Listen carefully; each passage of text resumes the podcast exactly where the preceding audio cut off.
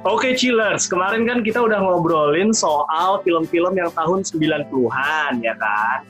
Nah, sekarang kita mau move on ke milenium baru yaitu film-film di tahun 2000-an. Barengan sama temen gue nih dari Cineverse ada Marvin. Vin, apa kabar Vin? Eh, baik, baik, baik. Lo apa kabar lo? Baik, Alhamdulillah. Kita bakal ngobrolin semuanya film-film 2000-an, genre apa pun, pokoknya memori-memori kita tahun 2000-an bakal dikeluarin semua hanya di Cinetalk with me, Adam Pratama. Oke, jadi Marvin beberapa waktu yang lalu pernah naikin artikel tentang film-film tahun 2000-an ya, Vin ya? Iya, benar banget. Yoi, nah sekarang kita mau ngobrol-ngobrol. Pertama kali yang pengen gue tanyain tuh, soal film 2000-an adalah ketika kita masuk ke 2000-an ya, itu tuh hmm. kayak kalau film Aladdin tuh bilangnya a whole new world ya nggak sih kayak Asik. ya memang benar sih karena milenium baru juga benar setuju setuju. Bener era baru kadang-kadang kalau kita ngadepin sesuatu yang baru juga agak serem kan nih apa yang ada di depan iya kita dong. gitu loh. Dan ya, sama gue juga gitu kok. Iya kan.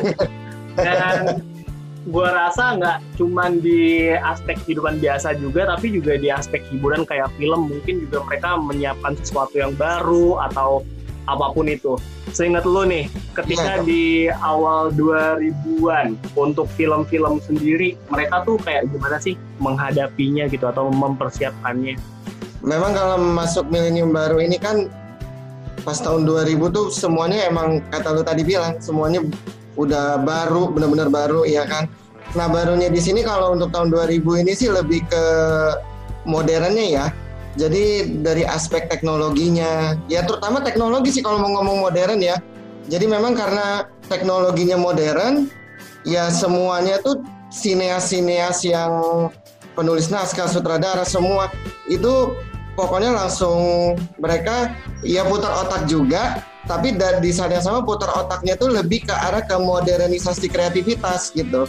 Jadi kan gua kan ngomong di artikelnya kan ada modernisasi kreativitas ya. Mungkin iya lu dan teman-teman semua tuh mungkin agak bingung anjir modernisasi so teknikal banget sih lu pada orang film juga bukan.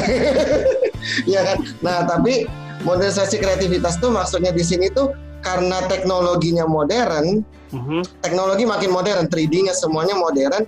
Jadi sineas juga terpacu, oh iya gimana ya, deng gua mau bikin film yang bisa keep up dengan teknologi yang ada, oke yang udah modern ini. Makanya maksud gua modernisasi kreativitas gitu di situ. Kayak sebenarnya sih dari dekade ke dekade tuh modernisasi kreativitas tuh terus ada sih. Karena mereka itu keep up dengan teknologi per dekadenya kan. Kayak tahun 50 udah ada warna, Mhm. ya kan? Udah ada warna. Jadi gimana nih kreatif dengan warnanya? Ya kalau tahun 50 sih nggak terlalu banyak ngomong ya. Iya, iya, yang iya. paling yang paling itu sebenarnya early 70 sama akhir-akhir 60 sih. Teknologi kan udah mulai ada tuh. Nah mereka udah mulai keep up keep up tapi emang puncaknya itu dari tahun 80 sampai dekade 2000 nah ya yang puncak banget bangetnya itu ya 2000 nya itu Berarti kalau untuk perkembangan 2000-an itu lebih ke arah teknologi gitu ya. iya Dari kualitas visual, CGI, 3D ya Ya, itu CGI, ah, 3D, makanya kan makin banyak juga film-film animasi yang 3D-nya keren-keren ya, betul. bersih. ah. Oke. Tapi sebenarnya kalau non teknologi ya, sebenarnya kan Hmm. gue bilang modernisasi kreativitas dari tadi karena memang iya modernisasi kreativitas tuh nomor satu dipengaruhi teknologi. Tapi kalau yang nggak dipengaruhi teknologi sih sebenarnya juga ada maksudnya di sini Mhm. karena udah tahun 2000 kan kalau orang tahun 2000 dulu kan pemikirannya kayak aduh tahun 2000 pikiran lu masih kolot aja kayak orang jadul tahun 90 80 ya kan nah Ah. jadi makanya di situ mereka juga udah gimana nih walaupun nggak ada teknologi coba bikin film yang dulu nggak pernah kepikiran di tahun 80 70 90 di situ Contohnya? juga udah mulai 500 Days of Summer aja dah contohnya nomor Oke. satu Kenapa gue bilang 500 Days of Summer? Zaman dulu itu kalau ini ini bagi gue ya, kalau mungkin kalian pendengar nggak setuju atau ya siapa pun di luar sana yang nggak setuju, ini kan pendapat ya, bukan kalau beda-beda nggak apa-apa ya. Jadi kalau menurut gue dulu-dulu tuh yang kayak kalau udah nonton 500 Days of Summer nih ya, Mhm. di situ kan kalau awal-awal pas kita lihat, wah ini filmnya pasti bakal happy ending nih sih. Yang karakternya Zoe Deschanel sama si yang Joseph Gordon-nya, gue lupa namanya sorry nama. Iya, iya. nama It's okay, it's okay. Iya jadi dua-duanya itu pasti bakalan ketemu nih happy ending mau udah 500 hari diceritain satu-satu satu-satu satu-satu gitu ya. Mhm. Eh gak taunya endingnya twistnya jedeng nggak kayak gitu kan dia Nah. malah sama sama autumn kan ketemunya bukan sama summer itu keren Mhm. dan itu juga kreativitasnya juga di situ ada dua lagi modernisasi itu dia ngalurnya ngacak nggak linear kan udah gitu ya kreativitasnya yang kecil nih yang satunya apa kepikiran aja gitu cewek pakai nama musim zaman dulu mana ada kepikiran iya kan Dulu dulu nggak ada emangnya? Ya siapa coba? Ada nggak summer? Nama orang summer, autumn, winter. Oh iya, oke oke. Jadi Nama orang loh. jadi di segi ide juga sebenarnya awal 2000-an tuh fresh juga ya. Iya. Oke, selain hal-hal baru di 500 Days of Summer nih kalau masih ngomongin soal ide nih, ada nggak yang Hmm. kepikiran lagi dari lo di awal Apa ya? 2000-an? 2000. Mungkin makin modernnya found footage kali ya. Oh, oke baik. Paranormal Iya. maksudnya. Rek sih, sorry ya kalau paranormal. Ya paranormal gue suka sih, tapi enggak maksudnya. Tapi kalau yang yang lebih terrifying sih Rek sih. Oke. Itu bayangin aja, itu sebenarnya kan film zombie biasa. film zombie kan udah ada dari dulu ya kan tapi begitu pakai rek orang kan juga mikir wah gimana nih ya kok pakai kalau pakai found footage eh ternyata gile kan udah nonton lah ya kan Berarti gini ya, Bo. Di saat makin makin cerdas lah maksudnya di situ iya, pokoknya masuk 2000 tuh makin cerdas Padahal teknologinya tuh lagi maju-majunya, cuman nggak menutup kemungkinan untuk orang tuh found footage justru ya. Iya, pokoknya memang lebih ke teknologi, tapi ada juga yang nggak perlu harus pakai teknologi, tapi memang karena makin kan 2000 juga generasinya kan udah makin modern, makin modern kan sineasnya ada yang kelahiran 70, 80, mungkin ada 90 juga kali itu pas tahun 2000. Nah kan kalau kita lihat kan ini real life juga ya, maksudnya semakin modernnya gen- generasi yang lahir 70, 80, 90, kalau kita lihat kan semakin pinter-pinter kan orang-orangnya kan. Yes. Nah, ya itu maksudnya di situ juga. Jadi nggak modernisasi kreativitas tuh nggak harus dari teknologi juga, cuman dari non teknologinya lebih dari intelektualan si sineasnya itu. si sutradaranya ya. Iya, pokoknya penulis naskahnya, sutradaranya. Baiklah. Ini juga disebutin di artikel lo juga salah satu yang seru di tahun 2000-an itu adalah subgenre superhero. Nah, Genre ya, bukannya genre ya.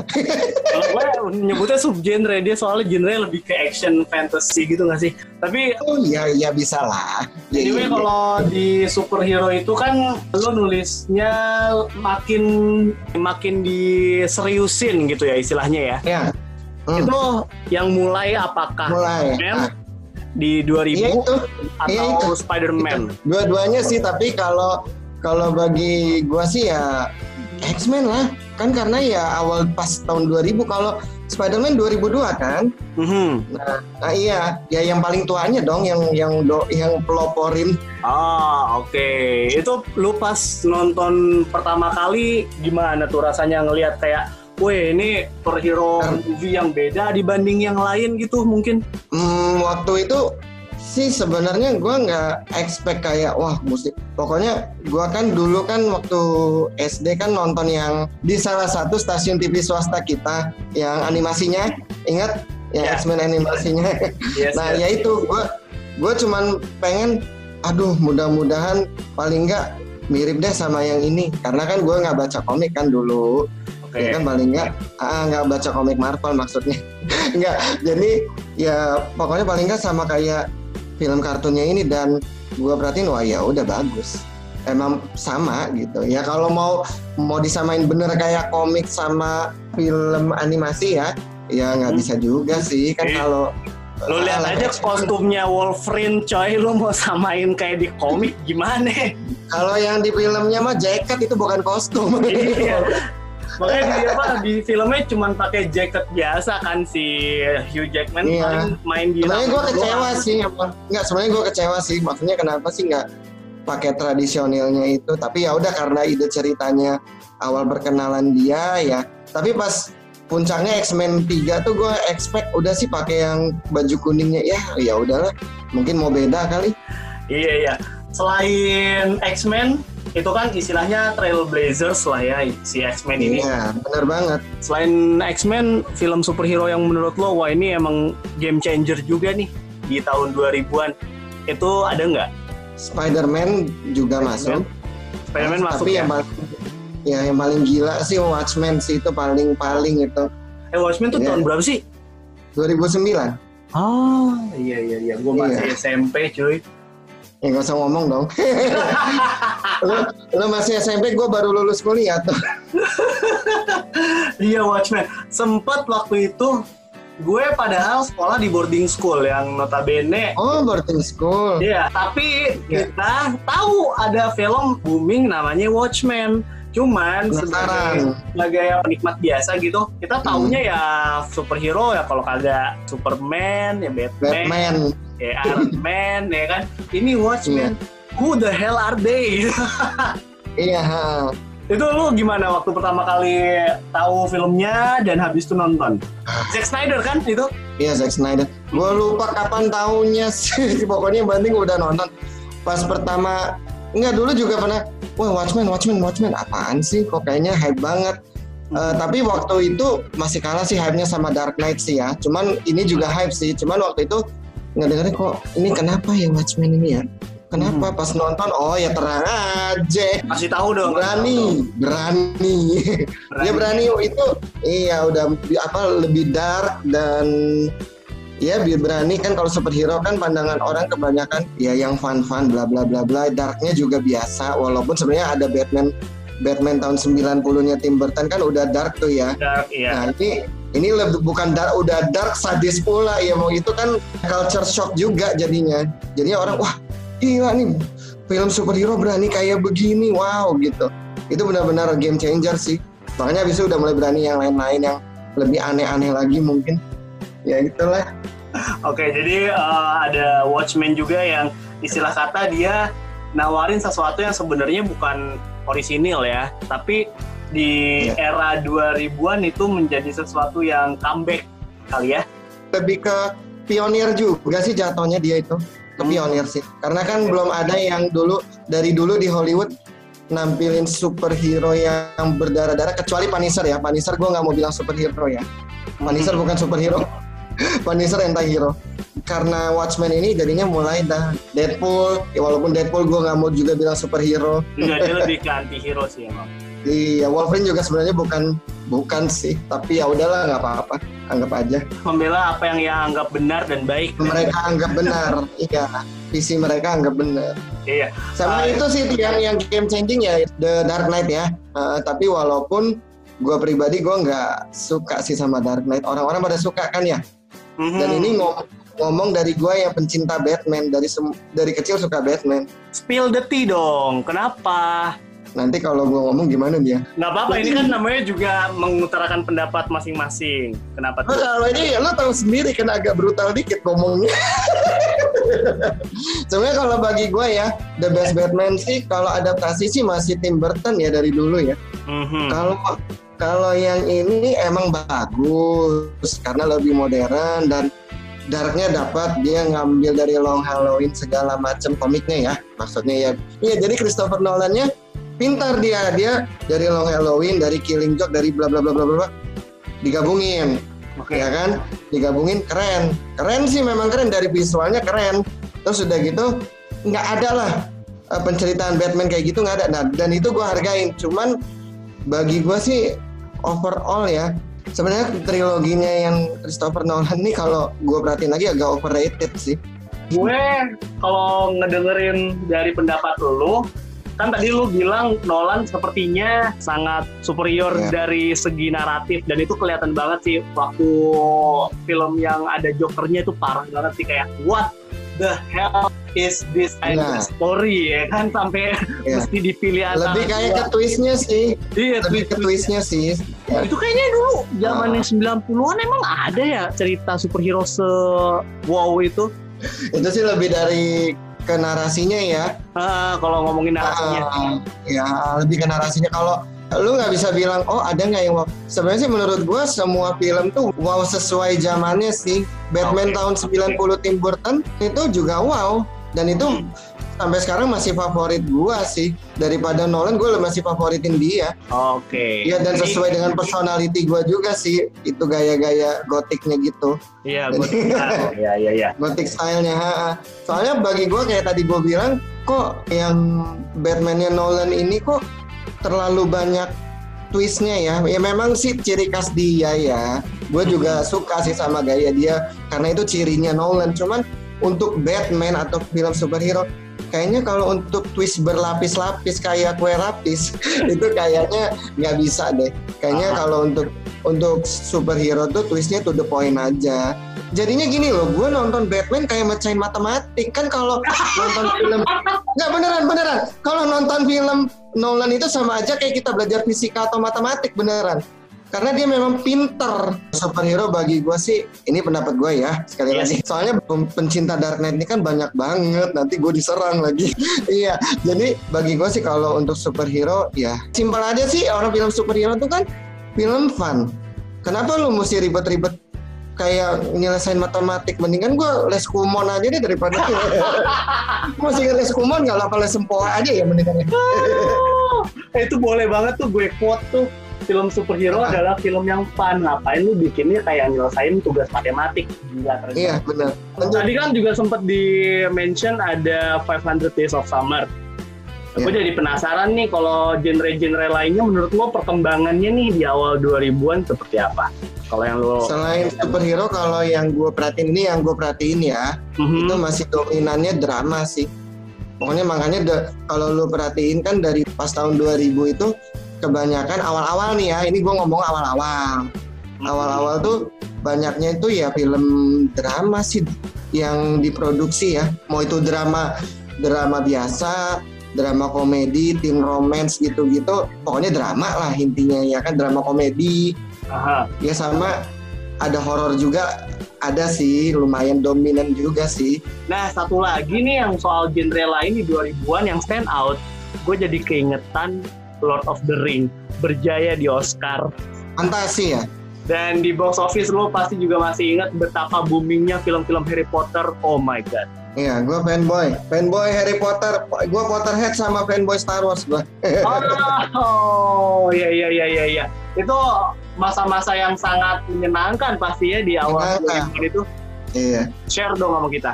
Kalau Iya, iya. fantasinya, ya keren sih. Maksudnya ya itu dengan gue bilang tadi itu ba- balik lagi ke modernisasi teknologi yang tadi karena Mau ya kebantu. peman- iya pemanfaatan modernisasi teknologinya tuh di bagian fantasinya tuh ya maksimal banget. Parah. Ya kan dulu parah banget itu. Dan memang di genre fantasi itu memang akhirnya semua hayalan orang, keinginan orang tuh tercapai juga di dekade ini. Dan gue masih, gue jujur ya, sorry Ringers, nama fansnya Ringers. Apa? Gue baru nonton Lord of the Ring itu tahun 2017 semua. Oh, baru-baru ini. Gua nggak- Karena gue nganggapnya gue kurang suka kolosal kerajaan-kerajaan gitu. Gue ah Angling Dharma aja gue males nonton apalagi lo. Angling Dharma. Kebalik, kebalik. Kebalik dong. Lord of the Ring aja lu males nonton apalagi Angling Dharma, Bapak.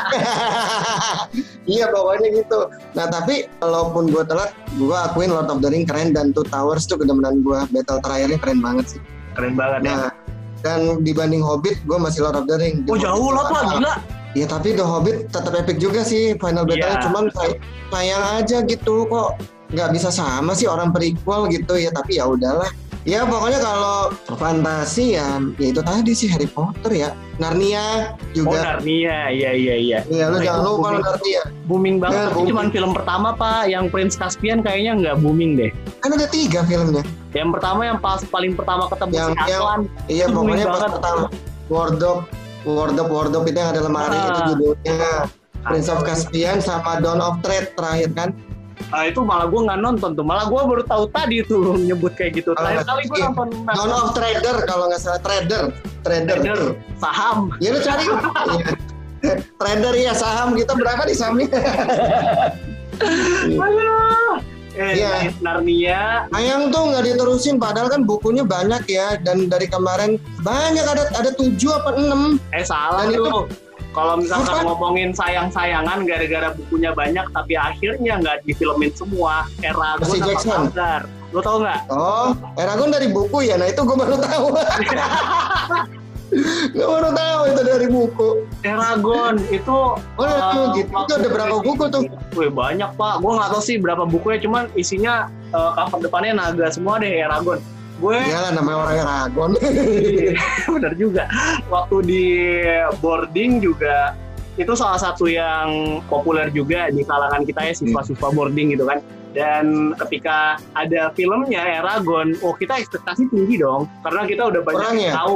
Cuman akhirnya gue lupa sih soalnya waktu gue pernah sih nonton Eragon du- tahun 2007 2000 berapa pokoknya. Hmm, Tapi ya udah lama banget jadi lupa lupa gue. Jadi mesti nonton lagi mau tahu untuk nge-review benernya bagus apa enggaknya. katanya sih emang kurang bagus pak. Lalu udah nonton belum? Katanya suka. Katanya sih nggak bagus. Lu belum nonton berarti? Emang emang Apa? ya gua gua tahun 2000-an belum sekritis ini. Iya sama.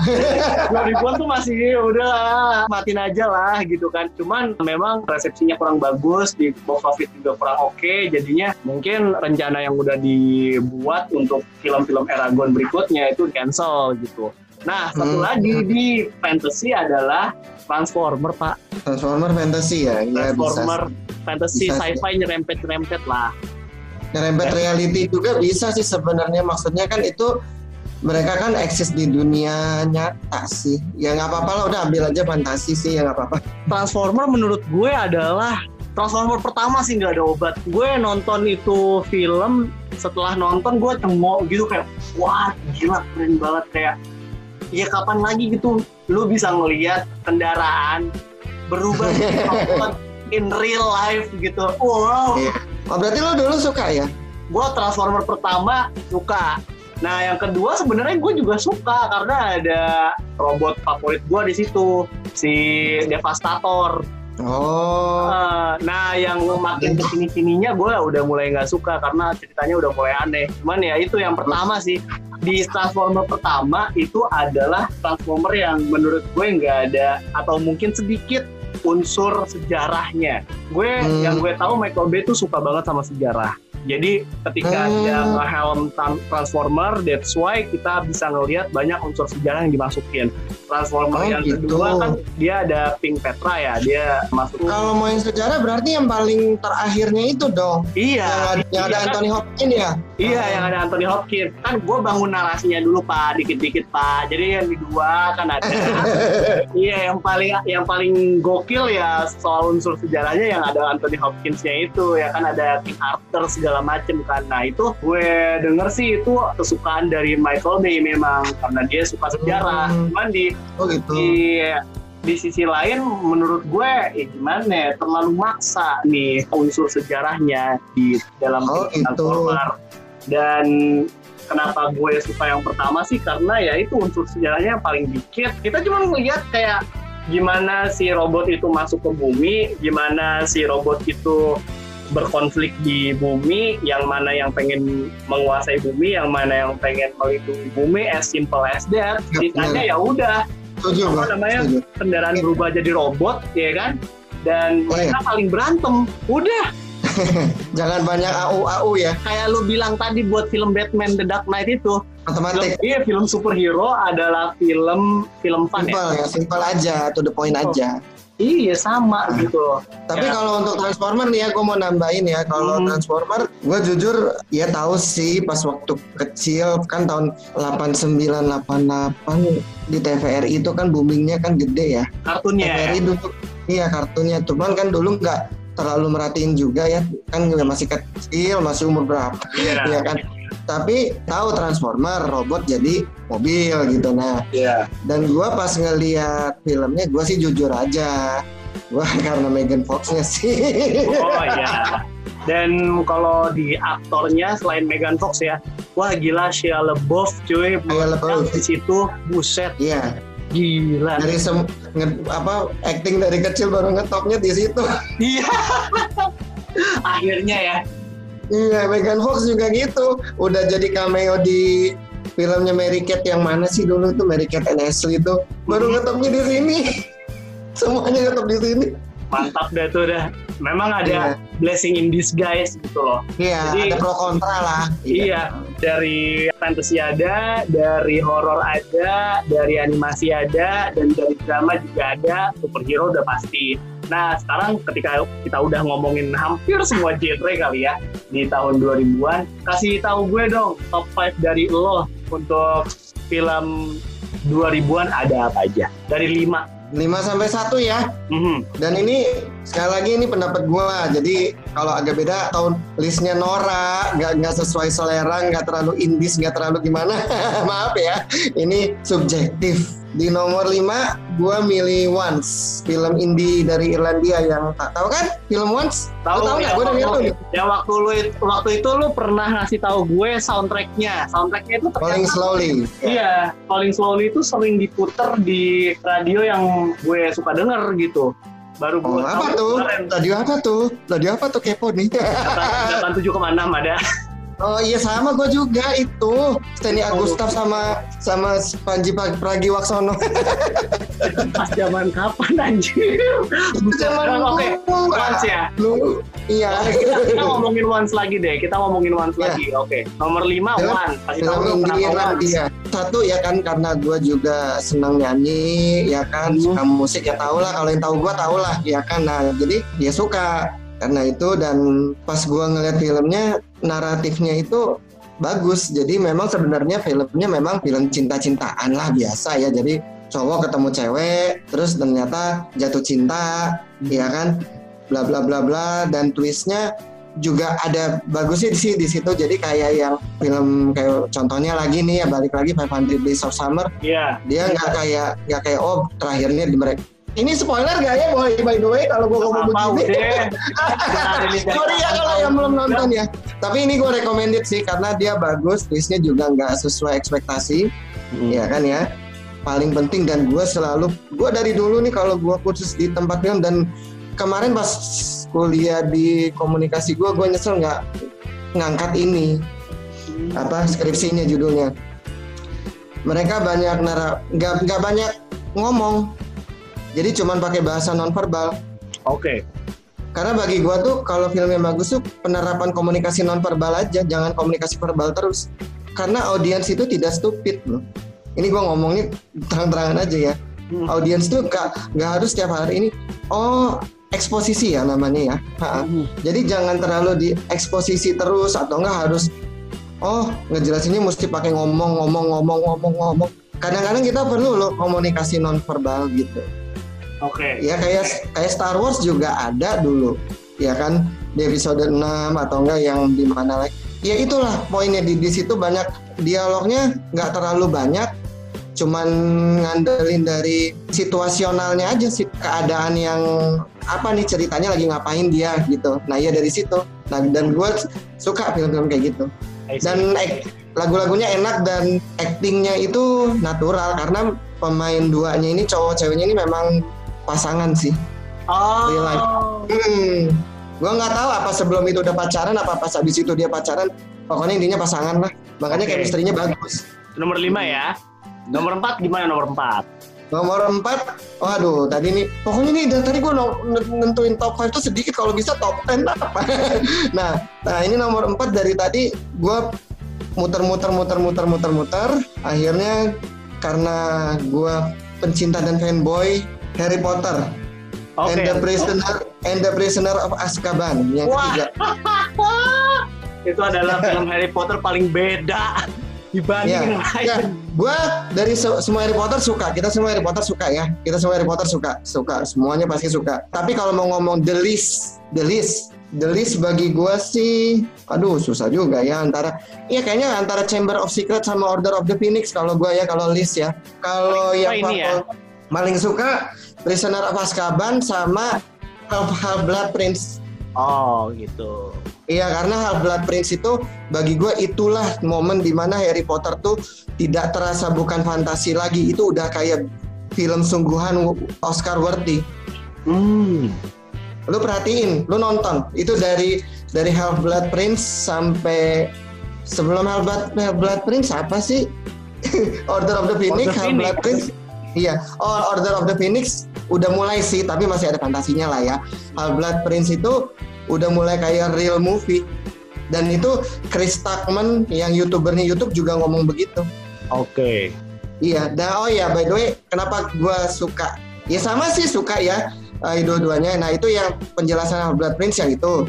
Kalau yang Prisoner of Azkaban kenapa suka? Ya karena gue dari dulu suka yang namanya time travel. Udah inti intinya itu aja. Oh.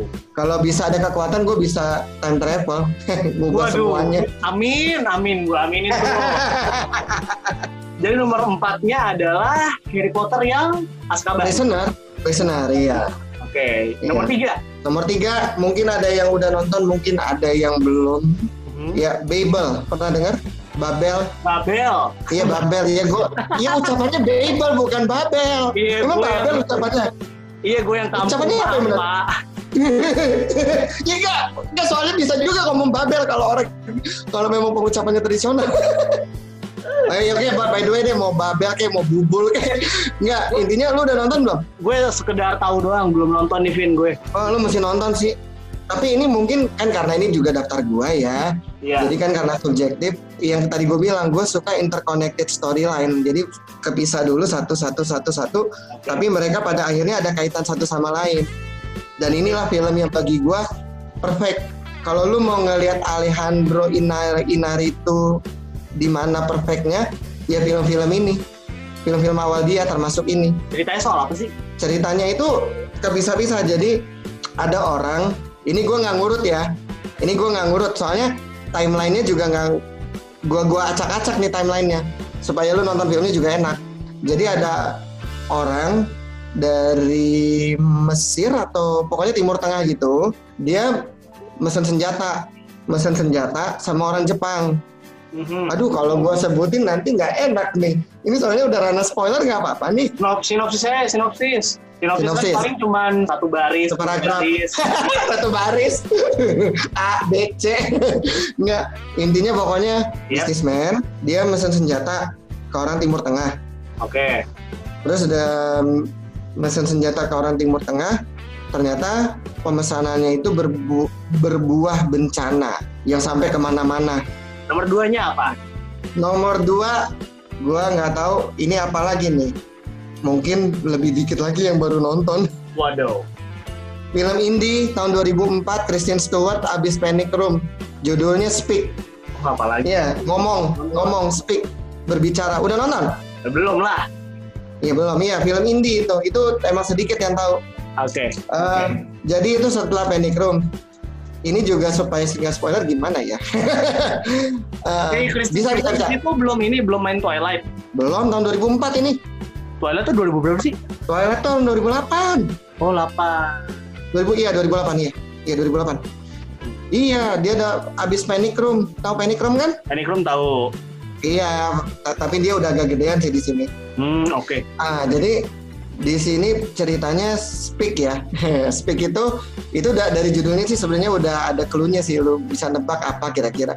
Si karakter Kristen Stewart-nya ini Iya. dia di film tuh diam aja. Diam, diam aja pokoknya pas diajak ngomong sama mamanya diam aja. Ngangguk, pokoknya diam aja. Ya sekolah sekolah ya. Sekolah sekolah. Ya pokoknya ngejalan aktivitas biasa. Cuman di sekolah di mana-mana semuanya diem aja. Nah, diem aja. Kan aneh kan kenapa nih diem aja dan bahkan pas diem sampai diliatin oh, eh, teman-temannya ya kan. Ya iyalah kan kalau lu misalnya ngelihat di sekolah ada temen lu yang diem aja lu pasti nengok kan nih kenapa sih ini anak diem aja ya kan gitu ya. Nah, ya itu. Tapi ternyata diemnya itu ada something. Wah itu lu banget sih. Lu kan bilang tadi kalau lu suka banget sama yang namanya non-verbal communication. Nah ini lu banget nih Vin. Kalau Vin. ini Kalau ini lebih lebih ke twistnya nanti. Oh, dia lebih ke twistnya. Ke twistnya, bukan masalah non verbalnya. Dia kenapa dia diem begini? Karena ada sesuatu dan sesuatunya tuh ya itulah nanti Jangan dibocorin dong, bapak. Iya. Kasihan Pokoknya di situ ini. Chillers. ya, pokoknya di situ so far gue pas awal ya nonton Twilight mm-hmm. ngelihat Kristen Stewart biasa aja. Cuman pas lepas Twilight gue nonton kayak X Prison X Camp ya, X Prison Camp pokoknya jadi dia tentara militer itu. Uh-huh. Terus film-film dia yang lain, wah ternyata ini anak keren nih aktingnya nih. Maksudnya emang talented. Kristen Stewart tuh ta- talented dan dia tuh pokoknya semua di Twilight itu talented ya maksudnya ya yeah. rata-rata ya. Even Pattinson juga talented. Pattinson Pattinson super talented sih, bukan talented lagi. Dia kan itu super super talented. Nah itu makanya pas pas lagi udah keluar dari Twilight baru gue sadar ini orang talented nih si Kristen Stewart nih. Akhirnya dari situ gue mulai nonton yang X-Ray Camp, iya X-Ray Camp kalau nggak salah judulnya okay. X-Ray Camp. Terus Adventureland yang sama dia Jesse Eisen, uh, Jesse Eisenberg. Susah bener sih nama dia belakangnya. Jesse Eisenberg. Hmm. Itu awal-awal dia sebelum American Ultra ya. Kan dia kan ada sama American Ultra tuh. Oh iya. Nah, ini awal-awalnya sebelum American Ultra. Dan itu masih okay. keren sih. Nah, American Ultra juga keren. Pas gue liat Adventureland, X-Ray Camp, terus apalagi ya film-film dia. Pokoknya habis-habis itu semua. Wah, ini orang talented sama dan yang pas personal personal shopper ya kemarin oh, ada personal iya itu keren banget sih bagi gue gini loh uh, yang gue lihat dari penjelasan lo memang si Kristen Stewart nih talented abis uh, aktif yeah. ya. Cuma yeah. sebenarnya sebelum dia main di Twilight which is Twilight adalah film yang membesarkan nama dia dia memang sudah talented berarti ya di film Speak. Iya memang. So far dari yang Oh ini kita di luar Twilight dulu ya ngomongnya ya.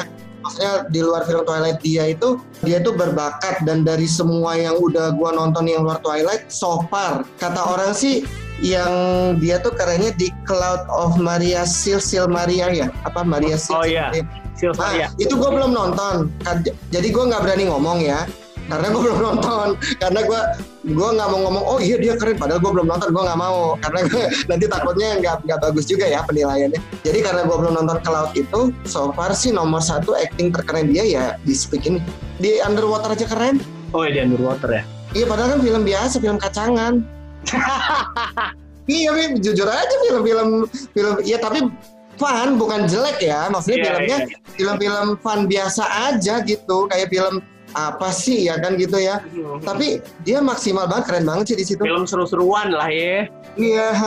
Nomor dua adalah Speak, Speak dari iya. The Word. So sekarang kita waktunya untuk mengetahui yang pertama. Yang yeah. pertama adalah lu nggak ada ininya apa bubbling under video apa apa namanya lu kira MTV Most Wanted wede udah lahir ya enggak nggak ada honorable mention sorry nggak mau uh, honorable mention kasihan ini kuota dari Chillers nanti semakin menipis dengerin kita. kuota Chillers nomor satu. Sorry karena ini subjektif. Yep. Bagi gua kalau dua boleh nggak? Agak satu doang. Orang kaban itu satu place doang kok nggak sama House of Prince ya.